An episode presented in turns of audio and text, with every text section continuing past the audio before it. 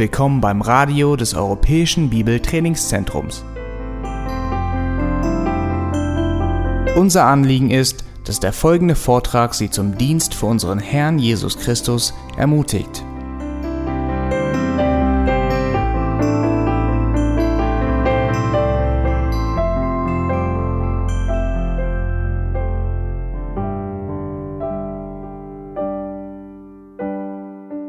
Unser Körper funktionieren würde wie unsere Beziehungen, wären manche von uns schon längst tot. Was will ich damit sagen? Ich will sagen, dass wenn unsere Organe mit so viel Eigennutz und eitler Rumsucht ihre Arbeit machen würden wie wir Menschen, dann wären wir schon längst tot. Denn das Herz pumpt Blut für den ganzen Leib und nicht nur für sich. Und die Nieren reinigen das Blut für den ganzen Leib. Ich habe jetzt ein Zitat hier aus Wikipedia für die Funktion und wichtige Rollen der Leber. Und ich möchte dieses Zitat vorlesen. Die Leber ist das zentrale Organ des gesamten Stoffwechsels. Die wichtigsten Aufgaben sind die Produktion lebenswichtiger Eiweißstoffe, zum Beispiel Gerinnungsfaktoren, die Verwertung von Nahrungsbestandteilen, zum Beispiel Speicherung von Glucose und Vitaminen, die Gallenproduktion und damit einhergehend der Aufbau und die Ausscheidung von Stoffwechselprodukten, Medikamenten und Giftstoffen, Nährstoffe, die aus dem Darm ins Blut angenommen werden, gelangen über die Vortader zur Leber und werden dann von dieser je nach Bedarf ans Blut abgegeben oder aus dem Blut entfernt. Also wir sehen hier, dass unsere Organe wichtige Rollen haben. Aber was ist, wenn sie bocken würden und sagen würden, ich diene nur mir selbst und keinen anderen am Leib? Ja, dann würden wir sehr schnell sterben. Also die Organe tun genau das, wofür Gott sie geschaffen hat. Also alle Körperteile erfüllen die Funktion, wofür sie von Gott geschaffen wurden. Und so sollte es auch im Leib Jesu Christi sein. Aber das, was das hindert, ist Selbstliebe und Stolz. Und wir werden heute sehen in unserem Text in Römer 12, wenn ihr Römer 12 aufschlägt, sehen wir, dass gleich nachdem Paulus über die richtige Einstellung der Barmherzigkeit Gottes gegenüber spricht und dass wir alle schuldig sind, jetzt von nun an unsere Leiber Gott zur Verfügung zu stellen als ein lebendiges, heiliges und wohl, Gott wohlgefälliges Opfer, das heißt, wir sollen uns Gott zur Verfügung stellen. Dann sagt er, wir sollen uns auch dem Leib Christi zur Verfügung stellen. Und dass wir Gott dienen, indem wir einander dienen. Und dann identifiziert Paulus gleich in Vers 3 das Hauptproblem, nämlich Stolz. Ich lese die ersten acht Verse von Kapitel 12 gemeinsam mit euch. Ich ermahne euch nun, Brüder, im Hinblick auf die Erbarmungen Gottes, euer Leibe darzustellen als ein lebendiges, heiliges, Gott wohlgefälliges Opfer, was euer vernünftiger Gottesdienst ist. Und seid nicht gleichförmig dieser Welt, sondern werdet verwandelt durch die Erneuerung des Sinnes, dass ihr prüfen mögt, was der Wille Gottes ist, das Gute und Wohlgefällige und Vollkommene. Denn ich sage durch die Gnade, die mir gegeben wurde, jedem, der unter euch ist, nicht höher von sich, sich zu denken, als zu denken sich gebührt, sondern darauf bedacht zu sein, dass er besonnen sei, wie Gott einem jeden das Maß des Glaubens zugeteilt hat. Denn wie wir in einem Leib viele Glieder haben, aber die Glieder nicht alle dieselbe Tätigkeit haben, so sind wir, die vielen, ein Leib in Christus, einzeln aber Glieder voneinander. Da wir aber verschiedene Gnadengaben haben, nach der uns gegebenen Gnade, so lass sie uns gebrauchen. Es sei Weissagung in der Entsprechung zum Glauben. Es sei Dienst im Dienen. Es sei der Lehrt in der Lehre. Es sei der Ermahnt in der Ermahnung, der mitteilt in Einfalt, der vorsteht mit Fleiß, der Barmherzigkeit übt mit Freudigkeit. Also Paulus hat bereits in den ersten elf Kapiteln uns das Evangelium verkündigt. da haben wir unseren Zustand, geistlichen Zustand klar und deutlich gesehen, aus Heiden und aus Juden, ob mit oder ohne Bibel, dass alle Menschen ohne Gott und ohne Hoffnung in dieser Welt waren. Und dass Gott in seiner großen Barmherzigkeit sich dafür entschieden hatte, ein Eigentumsvolk auszuwählen. Und diese Menschen aus Juden und aus allen Nationen und Völkern und Sprachen ein Volk für sich zu retten. Und er nennt sie Gefäße des Erbarmens in Römer 9. Und Gott erbarmt sich über diese Menschen. Er lässt von den Nationen welche ihn finden, die ihn nicht gesucht haben. Und unter den Juden zieht er Menschen zum Glauben, öffnet ihre Augen, sodass sie sehen können, dass der Messias leiden müsste und dass Jesus tatsächlich ihre Messias ist, der kommen sollte. Und sie werden errettet. Und so Paulus betont in diesen elf Kapiteln, wie wir die Gnade und Barmherzigkeit Gottes verstehen müssen. Wir haben keinen Beitrag geleistet zu unserer Rettung und das soll uns demütigen. Und dann ab Kapitel 12, Vers 1 sagt Paulus oder teilt Paulus uns mit, was diese Gnade, was diese Barmherzigkeit von uns fördert, fordert. Das heißt, wie wir im Licht diese Barmherzigkeit leben sollen. In der Schlachterübersetzung in Kapitel 12, Vers 1 lesen wir, ich ermahne euch nun, ihr Brüder, angesichts der Barmherzigkeit Gottes. Äh, ich würde es übersetzen, im Hinblick auf diese Erbarmungen Gottes, dass ihr euer Leibe darbringt als ein lebendiges, heiliges, Gott wohlgefälliges Opfer, das sei euer vernünftiger Gottesdienst. Und wir haben gesehen, bereits in Römer 6 und auch nochmal hier stark betont, dass es nur vernünftig ist, dass es nur logisch ist, dass wir auf diese Barmherzigkeit so reagieren, indem wir sagen, Gott, hier bin ich, gebrauche du mich. Ich stelle mich und meinen Gliedern mein, mein Leib, meine Glieder, alles, was ich bin, stelle ich dir zur Verfügung. Und Paulus sagte, diese Herzenseinstellung müssen wir haben. Und das gehört zur Erneuerung der Gesinnung. Wir, wir müssen, wir dürfen uns nicht in diesen Welt, ähm, in diese Schema dieser Welt einfügen lassen. Wir müssen uns absondern von dieser Welt. Wir haben gesehen, dass wir auch ein bisschen skeptisch sein sollten, äh, wenn die Welt etwas liebt und toll findet, dann sollen wir ein bisschen Skepsis haben diesen Dingen gegenüber und wir sollen uns von, von Unreinheiten und weltlichen Denken schützen. Und dann steht es, lasst euch verwandeln durch die Erneuerung eures Sinnes. Und der erste Teil dieser Erneuerung haben wir bereits betrachtet. Im Hinblick auf diese Barmherzigkeit, es ist nur vernünftig und logisch, dass ihr euch Gott zur Verfügung stellt. Wir müssen uns als Sklaven Jesu Christi, als sein Besitztum betrachten. Und jetzt wäre es undenkbar, dass wir die Glieder unseres Leibes zur Ungerechtigkeit zur Verfügung stellen, wie es in Römer 6 steht, sondern von nun an jetzt der Gerechtigkeit sollen wir unseren Gliedern zur Verfügung stellen. Aber eine zweite sehr wichtige Einstellung, Denkweise, die wir nötig haben, ist, dass wir nicht mehr von uns halten, als wir halten sollen. Und das ist, was wir hier in Vers 3 sehen. Es steht hier, denn ich sage euch, denn ich sage durch die Gnade, die mir gegeben wurde, jedem, der unter euch ist, nicht höher von sich zu denken, als zu denken sich gebührt. Also es ist interessant, dass Paulus, auch wenn er über seine Geistesgabe oder seine Hauptgeistesgabe spricht, Gnadengabe spricht, formuliert er es so hier am Anfang von Vers 3, dass er selbst daran erinnert wird, dass er es nicht verdient hat, dass das eine Gnade ist, dass er als Apostel Jesu Christi dem Herrn dient. Man könnte diesen Vers von der Bedeutung her so übersetzen oder so ähm, darstellen, denn ich sage euch als Apostel Jesu Christi, jedem, der unter euch ist, nicht höher von sich zu denken, als zu denken sich gebührt. Weil das ist genau das, was es heißt, wenn es steht hier, denn ich sage durch die Gnade, die mir gegeben wurde. Das heißt, welche Gnade wurde ihm gegeben? Ein Apostel Jesu Christi zu sein. Diese Funktion, diese Tätigkeit hat er am Leib Jesu Christi.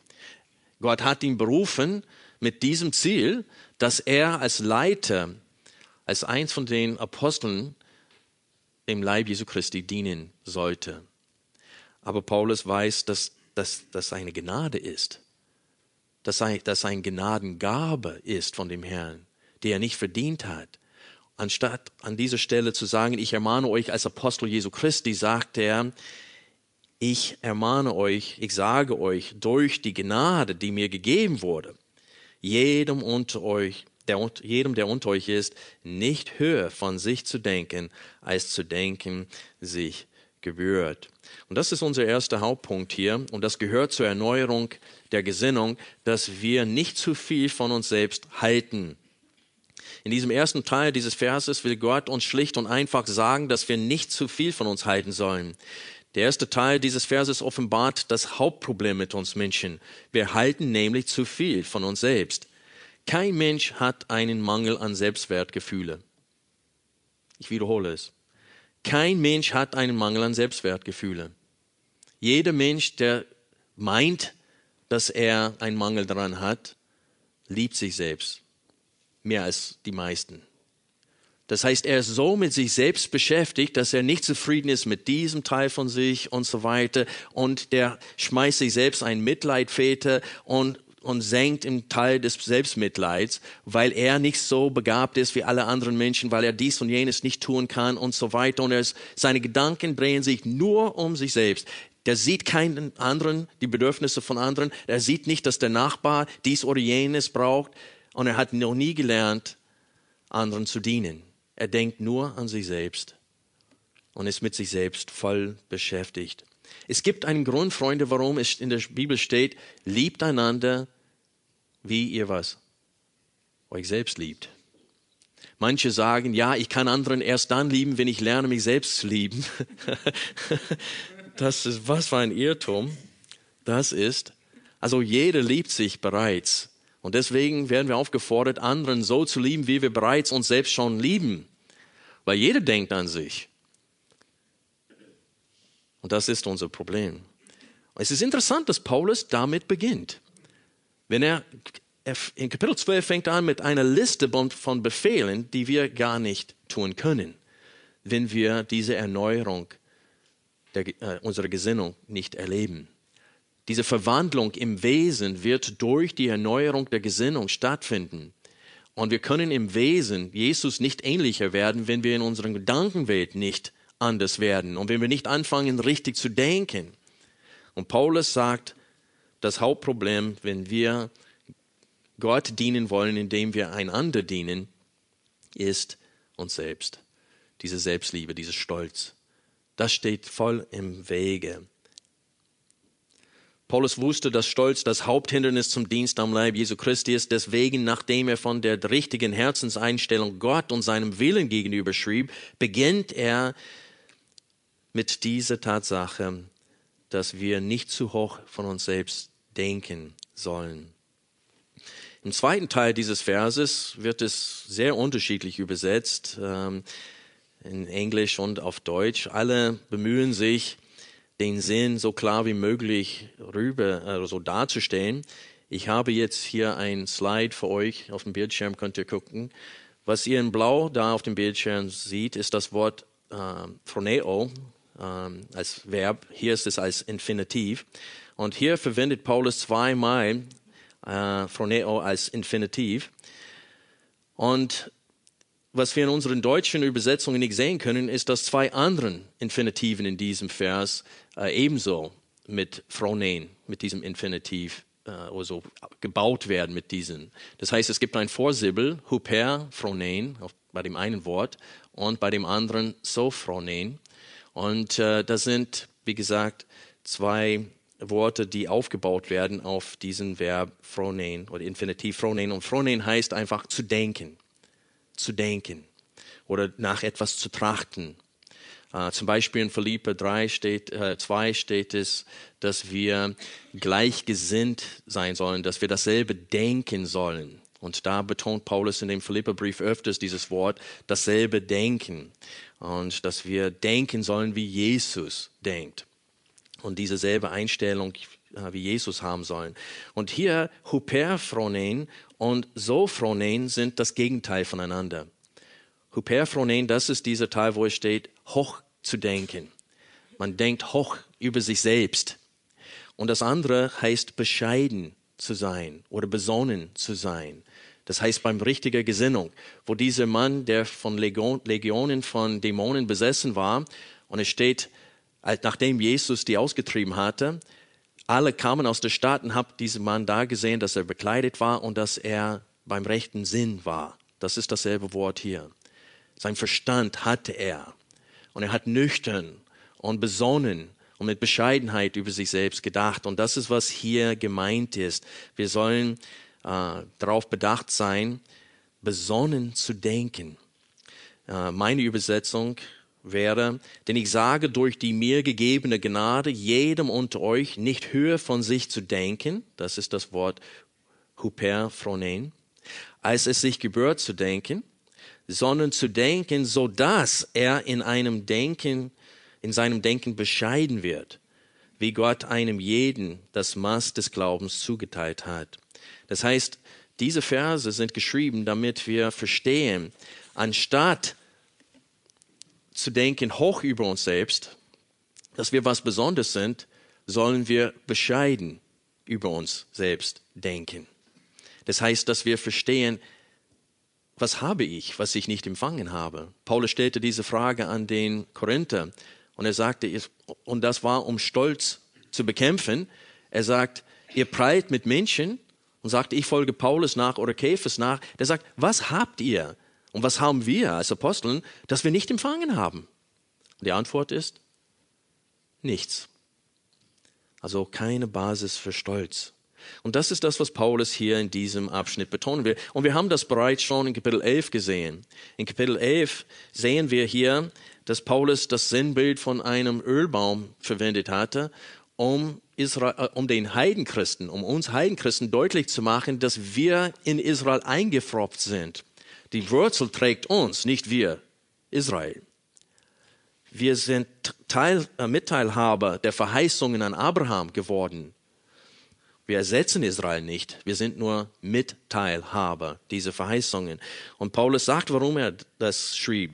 In Römer 11, Vers 18 steht es, so rühme dich nicht gegen die Zweige. Wenn du dich aber gegen sie rühmst, du trägst nicht die Wurzel, sondern die Wurzel dich. Dann in Vers 20, richtig, sie sind herausgebrochen worden durch den Unglauben, du aber stehst durch den Glauben. Sei nicht hochmütig, sondern fürchte dich. Und hier ist wieder das Wort äh, Phronen, zu denken, und hier wieder das Wort für hoch. Und es steht hier, denkt nicht hoch. Sei nicht hochnäsig. Denkt nicht hoch über dich selbst. Und das ist genau das, was hier in Römer 11, Vers 20 steht. Später in Vers 25 lesen wir, denn ich will nicht, Brüder, dass euch dieses Geheimnis unbekannt sei, damit ihr nicht euch selbst für klug haltet. Und so Paulus will die Gemeinde in Rom oder wollte die Gemeinde zu der Zeit in Rom demütigen. Warum? Weil die Judenchristen und die Heidenchristen einander nicht vertragen haben. Jeder dachte, dass er etwas Besseres sei. Und es gab eine gespaltete Gemeinde. Das wäre wie heute in unserer Gemeinde, wenn alle Russlandsdeutsche da sitzen würden und alle hiesige Deutsche, die die Russen ein richtiger Nimitz nennen, auf der Seite sitzen würden. Das wäre dasselbe. Und die Gemeinde war damals echt gespaltet. Das werden wir in Römer 14 lesen. Und es, und es waren durchaus Dinge, die mit dem Judentum zu tun hatten. Manche Juden haben den Sabbattag immer noch als heiliger als alle anderen Tage gesehen. Und das hat Probleme gemacht in der Gemeinschaft mit den Heidenchristen. Für die waren die Heidenchristen nicht heilig genug. Und die wollten keinen Umgang. Und Paulus sagt, ihr müsst einander mit einem heiligen Kuss grüßen. Das war schwierig für einen Jude. Und jetzt, wo Paulus diese, dieses Bild von einem Leib verwendet, ist das sehr, sehr schwierig für die Juden zu denken, ich gehöre zu einem Leib mit Heiden. Die dürften früher nicht mal in das Haus von einem Heiden hineingehen. Jetzt mussten sie sich als, als ein Leib betrachten. Das wäre, als ob jemand das Herz von einem Heiden nehmen würde und es implantieren würde in einem Juden. Er würde denken, ah, das, das Herz ist irgendwie unrein. So haben sie über die Heiden gedacht. Und Paulus hat sich bemüht, durch seine Verkündigung des Evangeliums eine theologische Basis für die Einheit zu, darzulegen in Römer 1 bis 11. Und jetzt fordert er zur Einheit auf, denn die Gnade Gottes, die Juden und Heiden, die beide hoffnungslos verloren waren, in Jesus Christus äh, versetzt hatte, diese Wahrheit, diese Tat Gottes hat die Einheit in, zwischen uns bewirkt. Diese Zwischenmauer der Feindschaft hat Gott niedergerissen. Und jetzt will er, dass wir keine Verachtung in unseren Herzen einander gegenüber haben. Du kannst erst dann jemanden verachten, wenn du was? Dich selbst erhöhst. Und das ist genau das, wogegen Paulus hier zielt. Also in Römer 11, Vers 20 steht das Denken nicht hoch, sondern, und in Römer 12, Vers 16, das haben wir heute noch nicht gelesen, steht was? Seid gleichgesinnt gegeneinander, sind nicht auf hohe Dinge, sondern haltet euch zu den Niedrigen. Seid nicht klug bei euch selbst. Also man sieht hier in Kapitel 11 und Kapitel 12, wie viele Warnungen es gegen Hochmut gibt. Denn Hochmut Stolz, Arroganz, das ist das, was eine Gemeinde spaltet. Öfters ist es gar nicht die Lehre, sondern Stolz, was uns auseinandertreibt. Wir denken, dass wir besser sind als anderen. Und das ist nicht wahr. Und wenn diese Verwandlung in das Wesen Jesu Christi stattfinden soll, dann muss diese Erneuerung unserer Gesinnung stattfinden. Und wir müssen, es muss uns hier im Kopf klar sein, dass ich nicht besser bin als alle anderen. Wir kommen jetzt zum dritten Satzteil. Aber bevor ich diesen dritten Satzteil, nämlich wie Gott einem jeden das Maß des Glaubens zugeteilt hat, aus Römer 12, Vers 3, bevor ich diesen Vers weitermache, möchte ich aus Galate 6, Vers 3 vorlesen. Da schrieb Paulus, denn wenn jemand meint, etwas zu sein, während er doch nichts ist, so betrügt er was? Sich selbst. Ich wiederhole diesen Vers. Denn wenn jemand meint, etwas zu sein, während er doch nichts ist, so betrügt er sich selbst. Das ist, worauf Paulus zielt hier in den ersten Versen von Römer 12. In Vers 3, der dritte Teil dieses Verses, ganz zum Schluss von Vers 3, lesen wir, wie Gott einem jeden das Maß des Glaubens zugeteilt hat. Also hier will Paulus nur betonen, dass alles, was wir für den Herrn und für den Leib tun, wir in der Kraft und durch die Begabung des Herrn tun, so dass Bescheidenheit und Besonnenheit angemessen sind. Wie ich vorhin gesagt habe, was habt ihr, das ihr nicht empfangen habt? Und wenn wir etwas Gutes tun, wenn es mir gelingt, eine gute Predigt zu halten, also die Predigt von André zu Heilige Abend war der Hammer. Diese Predigt hat mir so gut gefallen. Also es ist ihm richtig gelungen, eine gute Botschaft rüberzubringen. Aber warum? War er so elf Jahr, vor elf Jahren, vor 15 Jahren? War er fähig, das zu tun? Nein, was ist passiert? Gott hat ihn geändert. Gott hat ihm mir Demut gegeben, ein Hirtenherz gegeben. Gott hat sein Wesen verändert, so dass er in der Lage sei, so eine demütige und aber klare Botschaft zu bringen. Er kann sich selbst nicht loben. Wir dürfen ihn loben, aber das darf er selbst nicht tun. Wir loben Gott für seine Begabung, dass er ihn befähigt hat, das zu tun. Also hier in Vers 3 wollte Paulus uns klar machen, dass unsere Gesinnung erneuert werden muss, indem wir richtig nicht allein über Gottes Barmherzigkeit denken, sondern über seine Gaben in uns. Denn keiner hat das Recht, sich als etwas Besonderes zu achten, nur weil er eine bestimmte Gabe zugeteilt bekommen hat.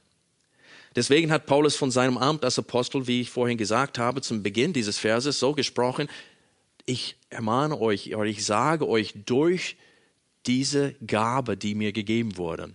Und damit meint er, als Apostel Jesu Christi sage ich euch etwas. Aber er hat es so formuliert, dass äh, es ihm klar war und auch allen anderen klar war, dass er das als unverdientes Geschenk sieht. Wir kommen zum zweiten Hauptpunkt der heutigen Predigt, nämlich wir sind zum Dienst am Leib Christi gerettet. Wir wurden gerettet, damit wir Gott dienen, indem wir einander dienen. Paulus betont hier ab Vers 4 äh, zuerst die Einheit der Gemeinde. Wir lesen hier, denn genau wie wir an einem Leib viele Glieder haben, aber die Glieder nicht alle dieselbe Aufgabe haben, so sind wir, die vielen, ein Leib in Christus. Aber untereinander ist einer des anderen Glied. Also wie in ein Leib wie ein Leib viele Glieder hat, mit unterschiedlichen Tätigkeiten oder Aufgaben, so ist der Leib Jesu Christi ein Leib und die Glieder gehören einander. Das heißt, wir als Gemeinde haben unterschiedliche Begabungen von, vom Heiligen Geist empfangen bei der Wiedergeburt. Wir sind unterschiedlich ausgerüstet, haben unterschiedliche Hauptaufgaben. Es gibt sicherlich Dinge, die alle Christen tun sollen, zum Beispiel einander lieben. Äh, aber wir haben schwerpunktmäßig unterschiedliche Gaben bekommen. Aber wir sind dennoch ein Leib. Also die Einheit und die Vielfältigkeit der Gemeinde wird anhand des menschlichen Körpers dargestellt von Paulus. Was Paulus hier in Vers 4 betonen will, ist, wie gesagt, die Einheit des Leibes. Er will auch betonen, dass wir einander gehören. Ich habe extra die Martin Luther Übersetzung vorgelesen vorhin, weil am Ende von Vers 5 äh, lesen wir, aber untereinander ist einer des anderen Glied. Das ist Genitiv des anderen Glied und das ist ein Genitiv des Besitztums. Das heißt, wir gehören einander. Äh, auf Englisch ich habe es jetzt nicht hier auf dieser Stelle in meinen Notizen, aber auf Englisch steht es, äh, ich suche die Stelle, finde sie nicht, aber es steht, each one belongs to the other. Das heißt, wir gehören einander. We belong to one another. Und es ist wichtig, dass wir das begreifen. Warum? Weil die Einheit des Leibes und die Tatsache, dass wir zueinander gehören, bedeutet was? Dass wir eine Verpflichtung einander gegenüber haben. Jeder soll nicht für sich selbst leben, sondern für die anderen im Leib. In der Familie ist das für uns manchmal ein bisschen klarer, bloß ich muss das meinen Kindern einschärfen, damit sie kein Trittbrettfahrer sind. Das heißt, ein der, sagt man Schmarotz oder Schmarotzer. Das heißt, das heißt, es steht, die meinen, es steht ihnen alles zu. Die brauchen nichts selbst tun. Und äh, so soll eine Familie nicht funktionieren. Und so ist es auch mit dem Leib Jesu Christi. Ein anderes Metapher für äh, die Gemeinde ist auch die Familie. Wir werden Brüder und Schwestern im Herrn genannt. Geschwister im Herrn. Und so ist es, und Jesus ist unser Bruder und auch unseren Herrn und König. Und so ist es klar, dass verschiedene Metapher verwendet werden in der Schrift, damit wir verstehen, welche Beziehung existiert zwischen uns und damit wir verstehen, welche Verpflichtung wir einander gegenüber haben.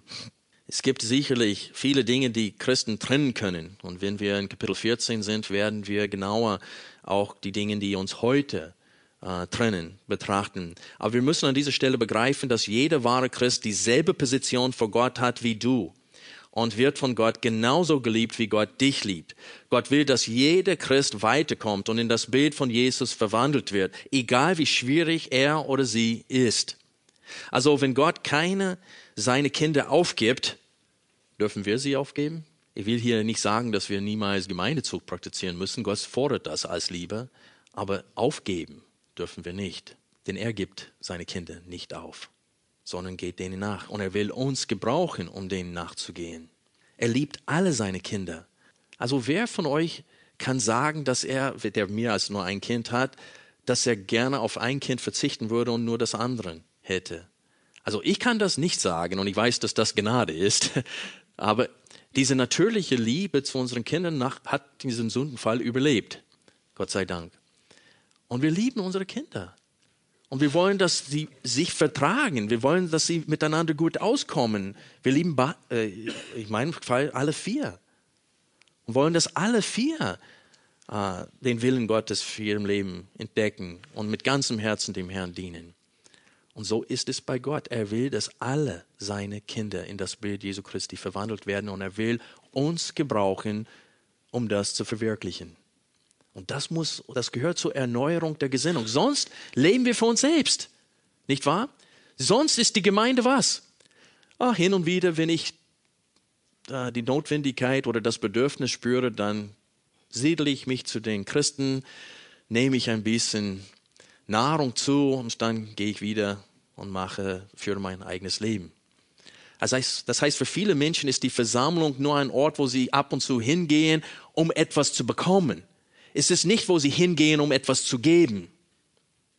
Seht ihr, wie grundsätzlich falsch diese, diese Denkweise ist?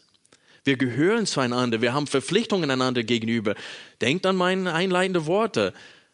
Wenn der Körper so funktionieren würde wie manche Beziehungen, zwischenmenschliche Beziehungen, wären wir schon längst tot. Es ist wichtig, dass wir verstehen, dieses Sinnbild des Leibes. Das Zweite, was Paulus hier betont, wie gesagt, ist die Tatsache, dass wir alle nicht allein Gott gehören, sondern einander. Es steht hier, aber untereinander ist einer des anderen Glied. Was Paulus hier auch betonen wird, ist, dass keiner von uns ist wichtiger als die anderen. Sicherlich sind die Lehrgaben wichtig, denn wenn man nicht weiß, wie man sich verhalten soll, dann wie soll man wachsen? Aber denkt an einen, einen Chefarzt, der ein Herz-OP durchführen kann. Kann er das ohne sein Team? Kann er ohne das Licht und ohne diese Ver Vergrößerungsglas tun? Also ich, auch wenn er der beste Chirurg der Welt ist, ich möchte mich nicht auf den Tisch freiwillig hinlegen, wenn er sein Team nicht dabei hat. Und wenn er alle Geräte, die er dafür nötig hat, dabei hat. Alleine kann er nicht viel bewirken. Und so ist es im Leib. Ja, es gibt Glieder, ich kann auf meinen kleinen Finger hier verzichten, aber möchte ich darauf verzichten? Nein. Alle Glieder sind wichtig. Alle Glieder haben eine Funktion, damit das erzielt wird, was Gott äh, erzielen möchte. Große Prediger gehen durch schwierige Zeiten, psychisch und geistig. Und sie brauchen den Trost und die Ermutigung, die sie aus den Reihen bekommen. Sonst hätten sie schon längst aufgehört. Also die sind abhängig vom Leib, um weiterzukommen. Es ist wichtig, dass wir das begreifen. Und das ist, was Paulus hier betont.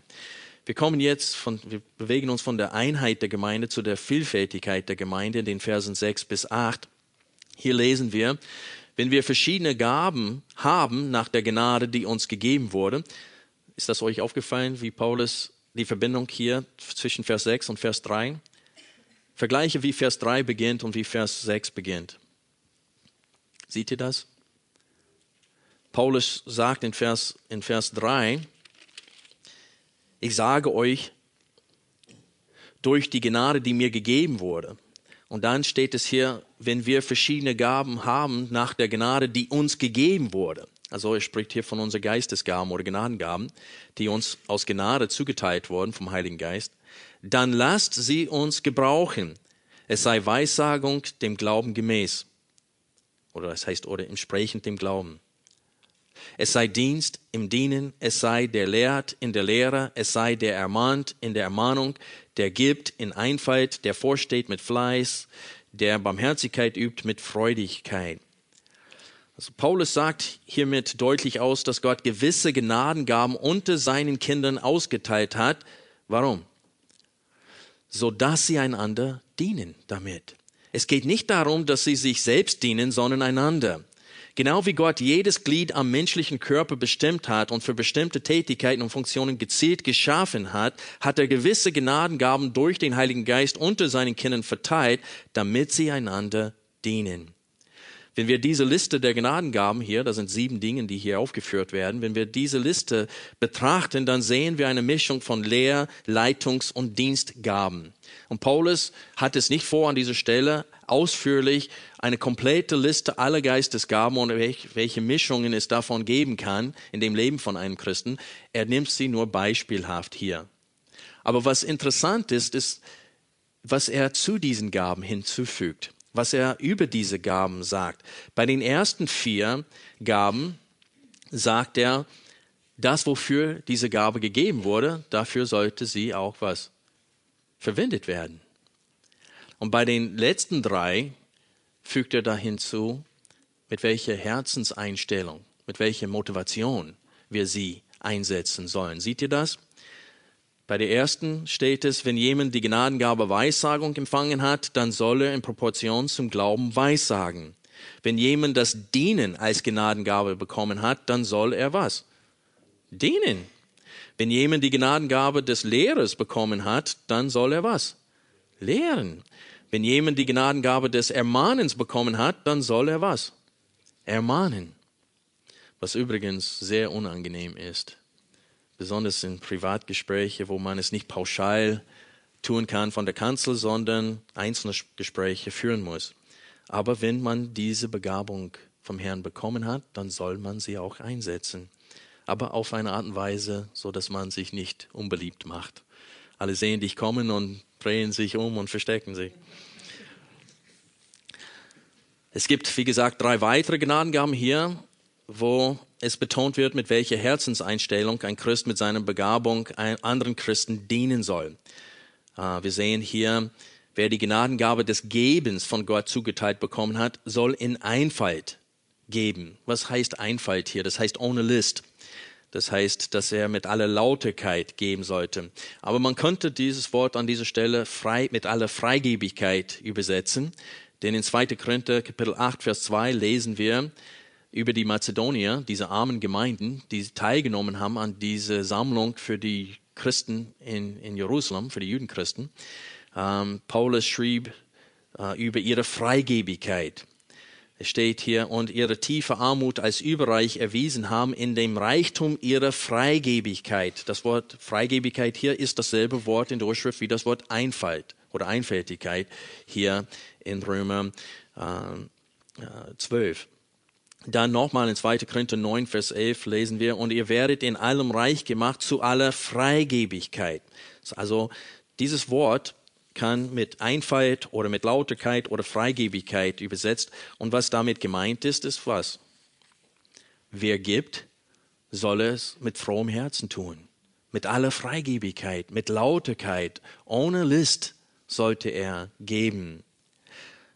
Als nächstes lesen wir, wer mit der Gnadengabe für Leitung beziehungsweise für das Vorstehen von Gott begabt wurde, dann solle diese Arbeit was? Mit Fleiß ausführen. Nicht mit Verdruss, sondern mit Fleiß sollte das tun. Paulus verwendet das Wort für Vorstehen, für Ältesten, äh, wenn er die Qualifikationen von Ältesten da gibt und er, und er spricht, wenn einer nicht mal weiß, wie er seine eigene Familie vorzustehen hat, wie soll er der Gemeinde vorstehen, das heißt leiten oder führen. Also hier wäre Ältesten gemeint, das würde heißen, Ältesten sollen mit Fleiß die Begabungen, die sie vom Herrn empfangen haben, für das Wohl, der, der die das Wohl, das Wohl, das Wohl der Gemeinde einsetzen. Letzten sehen wir hier, wer Barmherzigkeit übt, soll es was mit Freudigkeit tun. Das heißt, wenn man sich erbarmt über jemanden und ihnen hilft, dann soll man es mit freudig, mit Freudigkeit tun. So wir sehen hier, dass es Gott nicht nur wichtig ist, dass wir das tun, wofür wir ausgerüstet sind, sondern es ist ihm auch wichtig, mit welcher Herzenseinstellung wir es tun. Seht ihr das? Beide sind vor Gott wichtig, dass wir das, was, das, womit er uns begabt hat, richtig verwalten und richtig einsetzen, aber wir sollen es auch mit der richtigen Herzenseinstellung tun. Folgende Zitat von Paulus wird das klar und deutlich machen, was ich damit meine. Paulus sagte über sich selbst in 1. Korinther Kapitel 9, die Verse 16 bis 17, denn wenn ich das Evangelium verkündige, so habe ich keinen Ruhm, denn ein Zwang liegt auf mir. Denn wehe mir, wenn ich das Evangelium nicht verkündigte. Wenn ich dies nämlich freiwillig tue, so habe ich Lohn zu erwarten. Wenn aber unfreiwillig, so bin ich nur mit einer Verwaltung betraut. Seht ihr? Wehe uns, wenn wir unsere Geistesgaben nicht einsetzen für das Nützen aller in der Gemeinde. Aber wir haben keinen Lohn dafür, wenn wir es nicht freiwillig und als Gott, Gott, äh, Götzen, äh, nicht Götzendienst, Gottesdienst tun. Als Liebe zu Gott dienen wir den Leib. Und das ist, was Paulus uns hier in Römer 12, 1 bis 8 klar machen will. Es gehört dazu, wenn wir sagen, dass ich Gott meine Glieder, Körperglieder, meinen Leib ihm zur Verfügung stelle, das als Gottesdienst, als ein heiliges, Gott wohlgefälliges, lebendiges Opfer darstelle, dann ist es nicht nur Dank und Lob damit gemeint, oder? Sondern auch der Dienst am Leib. So bete ich Gott auch an. Wir sehen, dass jeder Christ mindestens eine Gnadegabe empfangen hat, wenn wir 1. Petrus Kapitel 4 aufschlagen. Ab Vers 10 lesen wir gemeinsam. Ich lese vor 1. Petrus Kapitel 4 ab Vers 10. Wie jeder eine Gnadengabe empfangen hat, so dient damit einander als gute Verwalter der verschiedenartigen Gnade Gottes. Wenn jemand redet, so rede er als, es als Aussprüche Gottes. Wenn jemand dient, so sei es als aus der Kraft, die Gott darreicht, damit in allem Gott was verherrlicht werde durch Jesus Christus. Das bedeutet, dass durch die Ausübung unserer Geistesgaben Gott verherrlicht wird. Also ist es Gottes Dienst. Wir sehen auch hier, dass jeder Christ mindestens eine Gnadengabe empfangen hat. Die meisten von uns haben eine Mischung und es gibt verschiedene Mast, nach dem Mast des Glaubens. Also es gibt verschiedene, äh, wie sagt man, Grad? Ja, Grad. Intensität, das ist gut, danke Harald. Es gibt verschiedene ja so Stufen äh, oder ja ein, vom Maß her unterschiedlich. Der, manche Leute haben einen viel stärkeren Glauben als anderen und das ist klar, dass das auch zunehmen kann.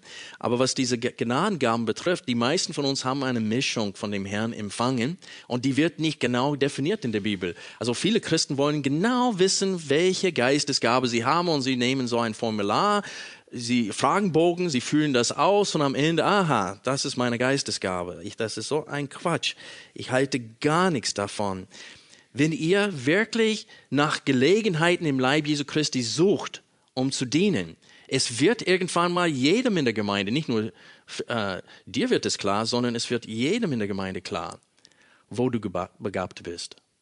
Es braucht eben Zeit und Aufwand deinerseits. Man fängt dann vielleicht in der Kinderstunde mitzuwirken und mitzuarbeiten und dann spürt man, wo seine Begabung ist. Ähm, manche versuchen es auf der Kanzel und mit der Zeit merken sie, nee, ich würde lieber hinter den Kulissen, äh, Kulissen dienen. Es ist auch okay. Es hat nichts mit geistlicher Reife zu tun, welche Geistesgabe du hast. Aber es wird jedem klar mit der Zeit. Man muss aber aktiv werden, damit es dir klar wird und auch anderen. Also jeder soll ein guter Verwalter der geschenkten Gaben äh, sein. Denkt an, was Paulus schrieb am Ende von Kolosser Kapitel 1. Er schrieb, ihn verkündigen wir, das heißt Jesus, indem wir jeden Menschen ermahnen und jeden Menschen in aller Weisheit lehren, um jeden Menschen was? Vollkommen in Christus dazustehen wozu ich mich auch bemühe und kämpfend ringe, gemäß seiner Wirksamkeit, die in mir wirkt, in Kraft. Deswegen bekommt Gott auch die Ehre für diesen Dienst. Aber was ich hier durch dieses Zitat betonen möchte, ist, welche Herzenseinstellung wir haben sollen. Gott will was? Laut Römer 9, 28 bis äh, Römer 9, Vers 29. Was will er? Dass alle seine Kinder in das Bild Jesu Christi was? Verwandelt werden und, wir, und er will uns dazu gebrauchen. Und das ist das, was wir hier in allen diesen Stellen sehen. Überall, wo es um Geistesgaben geht, geht es darum, dass wir sie verwalten sollen, dass wir sie einsetzen sollen. Ich komme jetzt zum Schlussfolgerungen der heutigen Predigt. Aus diesem Text, was sollen wir mitnehmen? Was soll uns wirklich im Herzen treffen? Erstens, im Hinblick auf die Erbarmungen Gottes, dieses Zitat aus Vers 1, soll, sollen wir Gott dienen, indem wir einander dienen. Einander nicht zu dienen ist eine große Sünde. Wie oft sagen Christen mit Seufzen, dass sie gerne das Vorrecht gehabt hätten, wie Simon von Korene, das Kreuz von Jesus tragen zu dürften. Ach, das wäre was Tolles gewesen, wenn wo Jesus keinen Schritt weiter gehen konnte aus Schwachheit des Leibes, wo er zum Boden niedergefallen ist und das Kreuz keinen Schritt weiter tragen konnte, wäre das nicht toll, dabei gewesen zu sein und das Kreuz für ihn tragen zu dürfen, wie Simon es tun dürfte? Das wäre aber was. Aber wir sind nicht mal willig, einen Menschen, der ein bisschen schwierig ist, zu uns zu Hause einzuladen und ihm zu dienen. Genau. Das Kreuz können wir jeden Tag tra tragen und wir sind dazu berufen, dieses Kreuz auf uns zu nehmen und zu tragen. Aber versteht ihr, was ich meine? Wir, wir bilden uns ein, dass wir Gott dienen wollen, nehmen aber die Möglichkeiten unter uns nicht wahr. Weil wir was? Zu viel von uns selbst denken, zu viel mit uns selbst beschäftigt sind. Wenn es darum geht, sich um eine gewisse Person im Leib Jesu zu kümmern, der nicht gerade angenehm ist, dann weigern wir uns, Jesus zu dienen. Wenn es darum geht, auf unsere Rechte zu verzichten und auf unsere Träume und Pläne zu verzichten, dann fällt es uns auf einmal schwer, Jesus zu dienen. Freunde, Römer 12, 1 bis 3 fordern von uns, dass wir uns Gott unsere Leiber als ein lebendiges Opfer darbieten. Das heißt, dass wir unsere Körperglieder Gott zur Verfügung stellen als Sklaven der Gerechtigkeit und als Sklaven Jesu Christi. Wenn er ruft, wir rennen. Wir sagen, hier bin ich, sende mich, gebrauche du mich. Freunde, Jesus bestimmt, was für ihn ein Dienst ist. Wir bestimmen nicht, wie er bedient wird und wir stellen keine Grenzen auf für unseren Dienst an seinem Leib. Jesus erwartet von uns, dass wir uns selbst als gering schätzen und selbst die geringste Aufgaben aufnehmen, damit der Leib Jesu ernährt und gepflegt wird. Und das ist Gottes Dienst.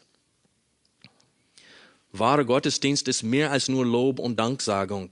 Gott nimmt das Leiden seiner Kinder zum Beispiel persönlich als Jesus Paulus oder damals Saulus konfrontierte, sagte er, Saulus, Saulus, warum folgst du mich? Das Leiden seines Leibens nimmt Jesus persönlich. Und am Ende der Predigt möchte ich ein Zitat aus Matthäus 25 durchlesen, wo Jesus sagte, was ihr den geringsten von diesen getan hat, hast du was mir getan. Er nimmt es persönlich. Und das müssen wir wahrnehmen. In Sprüche 19, Vers 17 steht, dass wer sich über den Armen erbarmt, der leiht dem Herrn. Und er wird ihm seine Wohltat vergelten. So empfindet Gott das, wenn wir einander etwas Gutes tun. Neulich haben Leute mitbekommen, dass andere umziehen und die, die sind erschienen und haben geholfen beim Umzug. Letzten Sonntag hat Familie Weber mitbekommen, dass wir aufräumen müssten von der Hochzeitsfeier. Und die sind plötzlich da gewesen und fünf, fünf Mann. Und ihr wisst, wie fleißig diese Familie ist. Also die Arbeit war so viel leichter, weil sie mitgemacht haben. Und sie haben das plötzlich mitgehört im Flur, dass wir davon gesprochen haben und zack waren sie dabei und haben geholfen. Und was für eine Hilfe war diese Familie. So das ist, was ich euch aufs Herz legen möchte heute.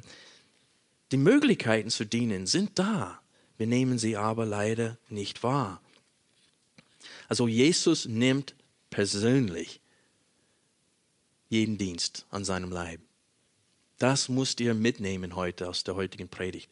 Er nimmt es persönlich. Als Eltern gefällt es uns auch, wenn jemand sich um unsere Kinder kümmert und in unseren Kindern investiert. Wir empfinden es so, als ob sie uns dienen, wenn sie unseren Kindern etwas Gutes tun. Und so ist es auch bei Jesus. Als Haupt seines Leibes empfindet Jesus das gegenseitige Dienen innerhalb seines Leibes als Dienst an ihn persönlich. Ich möchte euch bitten, Lukas Kapitel 7, Vers 36 aufzuschlagen. Die Geschichte ist uns allen, denke ich, bekannt, aber ich möchte diese Geschichte zum Schluss der Predigt heute vorlesen. Lukas 7, Vers 36. Es bat ihn aber einer der Pharisäer, dass er mit ihm essen möge, und er ging in das Haus des Pharisäers und legte sich zu Tisch. Und siehe, da war eine Frau in der Stadt, die eine Sünderin war, und als sie erfahren hatte, dass er in dem Haus des Pharisäers zu Tisch lag, brachte sie eine Alabasterflasche mit Salböl, trat von hinten an seine Füße heran, weinte und fing an, seine Füße mit Tränen zu benetzen und trocknete sie mit den Haaren ihres Hauptes. Dann küsste sie seine Füße und salbte sie mit dem Salböl. Als aber der Pharisäer, der ihn eingeladen hatte, sah, das sah, sprach er bei sich selbst und sagte, wenn diese ein Prophet wäre, so würde er erkennen, wer und was für eine Frau das ist, die ihn anrührt, denn sie ist eine Sünderin. Und wenn man weiterliest, man sieht, wie Jesus ihn zurechtgewiesen hatte für diese Hartherzigkeit. Aber das ist nicht, was ich, ich möchte diese Geschichte nicht auslegen, sondern als Illustration für unseren Text heute verwenden. Wenn wir einander dienen, Jesus empfindet es an seinem Leib wie diese Fußwaschung dieser Frau. Es ist genauso, er nimmt es genauso persönlich. wie diese Frau seinen buchstäblichen Füße gewaschen hat, wenn wir einander dienen, Jesus empfindet es, als ob wir es direkt an seinem Leib tun. Denn er ist das Haupt und wir sind sein was? Leib. Er nimmt es persönlich an. Wenn wir einander dienen, dann empfindet Jesus diesen Dienst genauso echt und real als seine Fußwaschung durch diese bußfertige Sünderin. Ich möchte es nicht versäumen, ein Irrtum heute zu korrigieren. Viele Christen meinen, dass sie eine offizielle, anerkannte Dienststelle nötig haben, um dann dem Leibe Jesu dienen zu können. Wenn Gott dir mit einem scharfen Blick ausgerüstet hat, zum Beispiel, so dass du in der Lage bist, falsches Denken und Unwahrheiten zu entlarven, dann musst du nicht auf der Kanzel stehen, um diese Begabung einzusetzen. Es gibt genug Falsches, was am Tisch beim gemeinsamen Essen geredet wird, da kann man das auch korrigieren. In den persönlichen Gesprächen vor und nach dem Gottesdienst und auch in der Woche, wenn wir gemeinsam unterwegs sind miteinander, da kann man diese Begabung einsetzen und soll man es auch einsetzen. Ich habe vorhin die Illustration von Familie Weber verwendet. Man muss nicht ein Amt als Putzer in der Gemeinde haben, um dann äh, anderen zu helfen bei einem Umzug oder beim Aufräumen.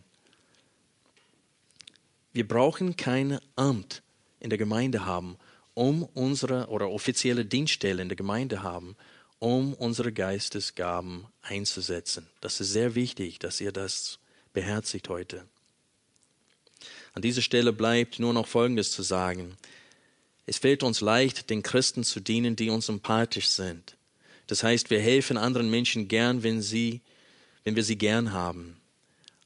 Aber wie viele von euch halten sonntags kurz inne und schauen euch rum, ob es jemanden gibt, der ganz alleine da steht, vielleicht zum ersten Mal Besucher und weiß nicht wohin mit sich selbst? Oder ist es eher so, dass ihr habt eure fünf, sechs Leute, mit denen ihr euch gerne unterhält und man sieht euch immer zusammen? Ich beobachte euch. André tut's auch. Und unser Herz wird erwärmt, wenn wir sehen, innerlich bewegt werden wir, wenn wir sehen, dass ihr einander dient. Und wir sehen es auch. Aber wir sehen das Gegenteil auch. Aber wichtig ist, dass Gott beobachtet euch.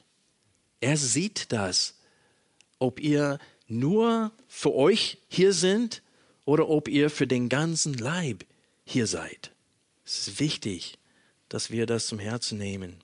Zum Schluss möchte ich mit Matthäus 25, die Verse 34 bis 40 schließen. Diese Verse sollen es deutlich machen, wie Jesus das Dienen an seinem Leib empfindet. Matthäus 25, Vers 34. Dann wird der König zu denen zu seiner Rechten sagen, kommt her, Gesegneter meines Vaters, erbt das Reich, das euch bereit, bereitet ist von Grundlegung der Welt an. Denn mich hungerte und ihr gabt mir zu essen. Mich dürstete und ihr gabt mir zu trinken. Ich war Fremdling und ihr nahmt mich auf. Nacht und ihr bekleidete mich. Ich war krank und ihr besuchtet mich. Ich war im Gefängnis und ihr kamt zu mir. Hier sind auch Gläubigen gemeint, nicht Ungläubigen, die im Gefängnis sind. Es ist schon gut, ins Gefängnis zu gehen, um Menschen zu evangelisieren, aber das ist nicht mit diesem Vers gemeint. Hier sind Menschen, die wegen des Glaubens leiden. Vers 37, dann werden die Gerechten ihm antworten und sagen, Herr, wann sahen wir dich hungrig und speisten dich oder durstig und gaben dir zu trinken? Wann aber sahen wir dich als Fremdling und nahmen dich auf oder Nacht und bekleideten dich? Wann aber sahen wir dich krank oder im Gefängnis und kamen zu dir? Und der König wird antworten und zu ihnen sagen, wahrlich, ich sage euch, was ihr einem dieser meiner geringsten Brüder getan habt, habt ihr was mir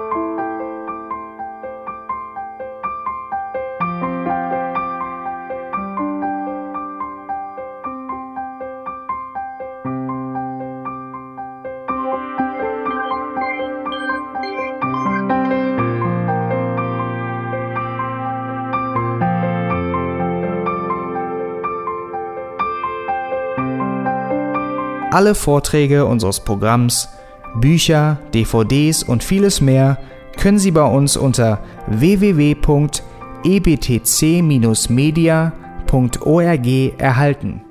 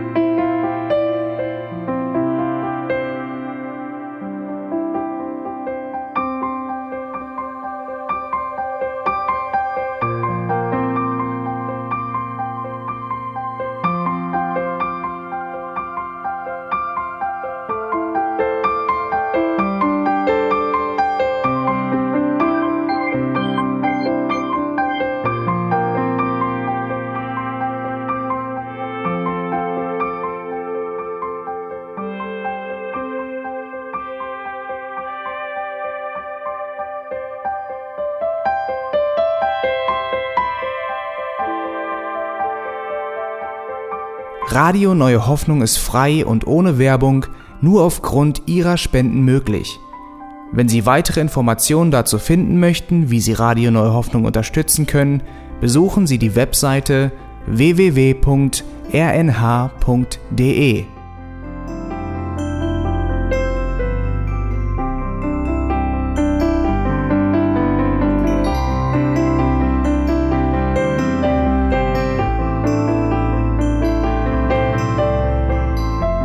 Die Sendezeiten des EBTC sind Montag, Mittwoch, Freitag und Samstag jeweils von 10 bis 11 Uhr.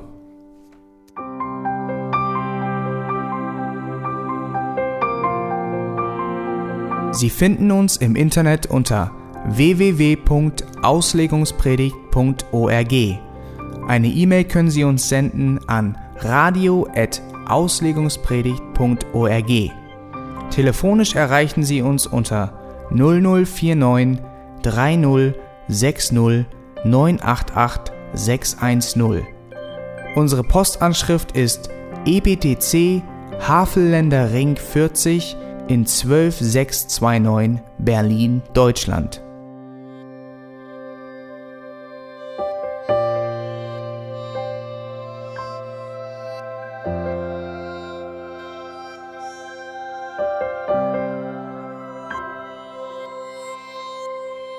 Auf Wiedersehen und bis zum nächsten Mal beim EBTC Radio.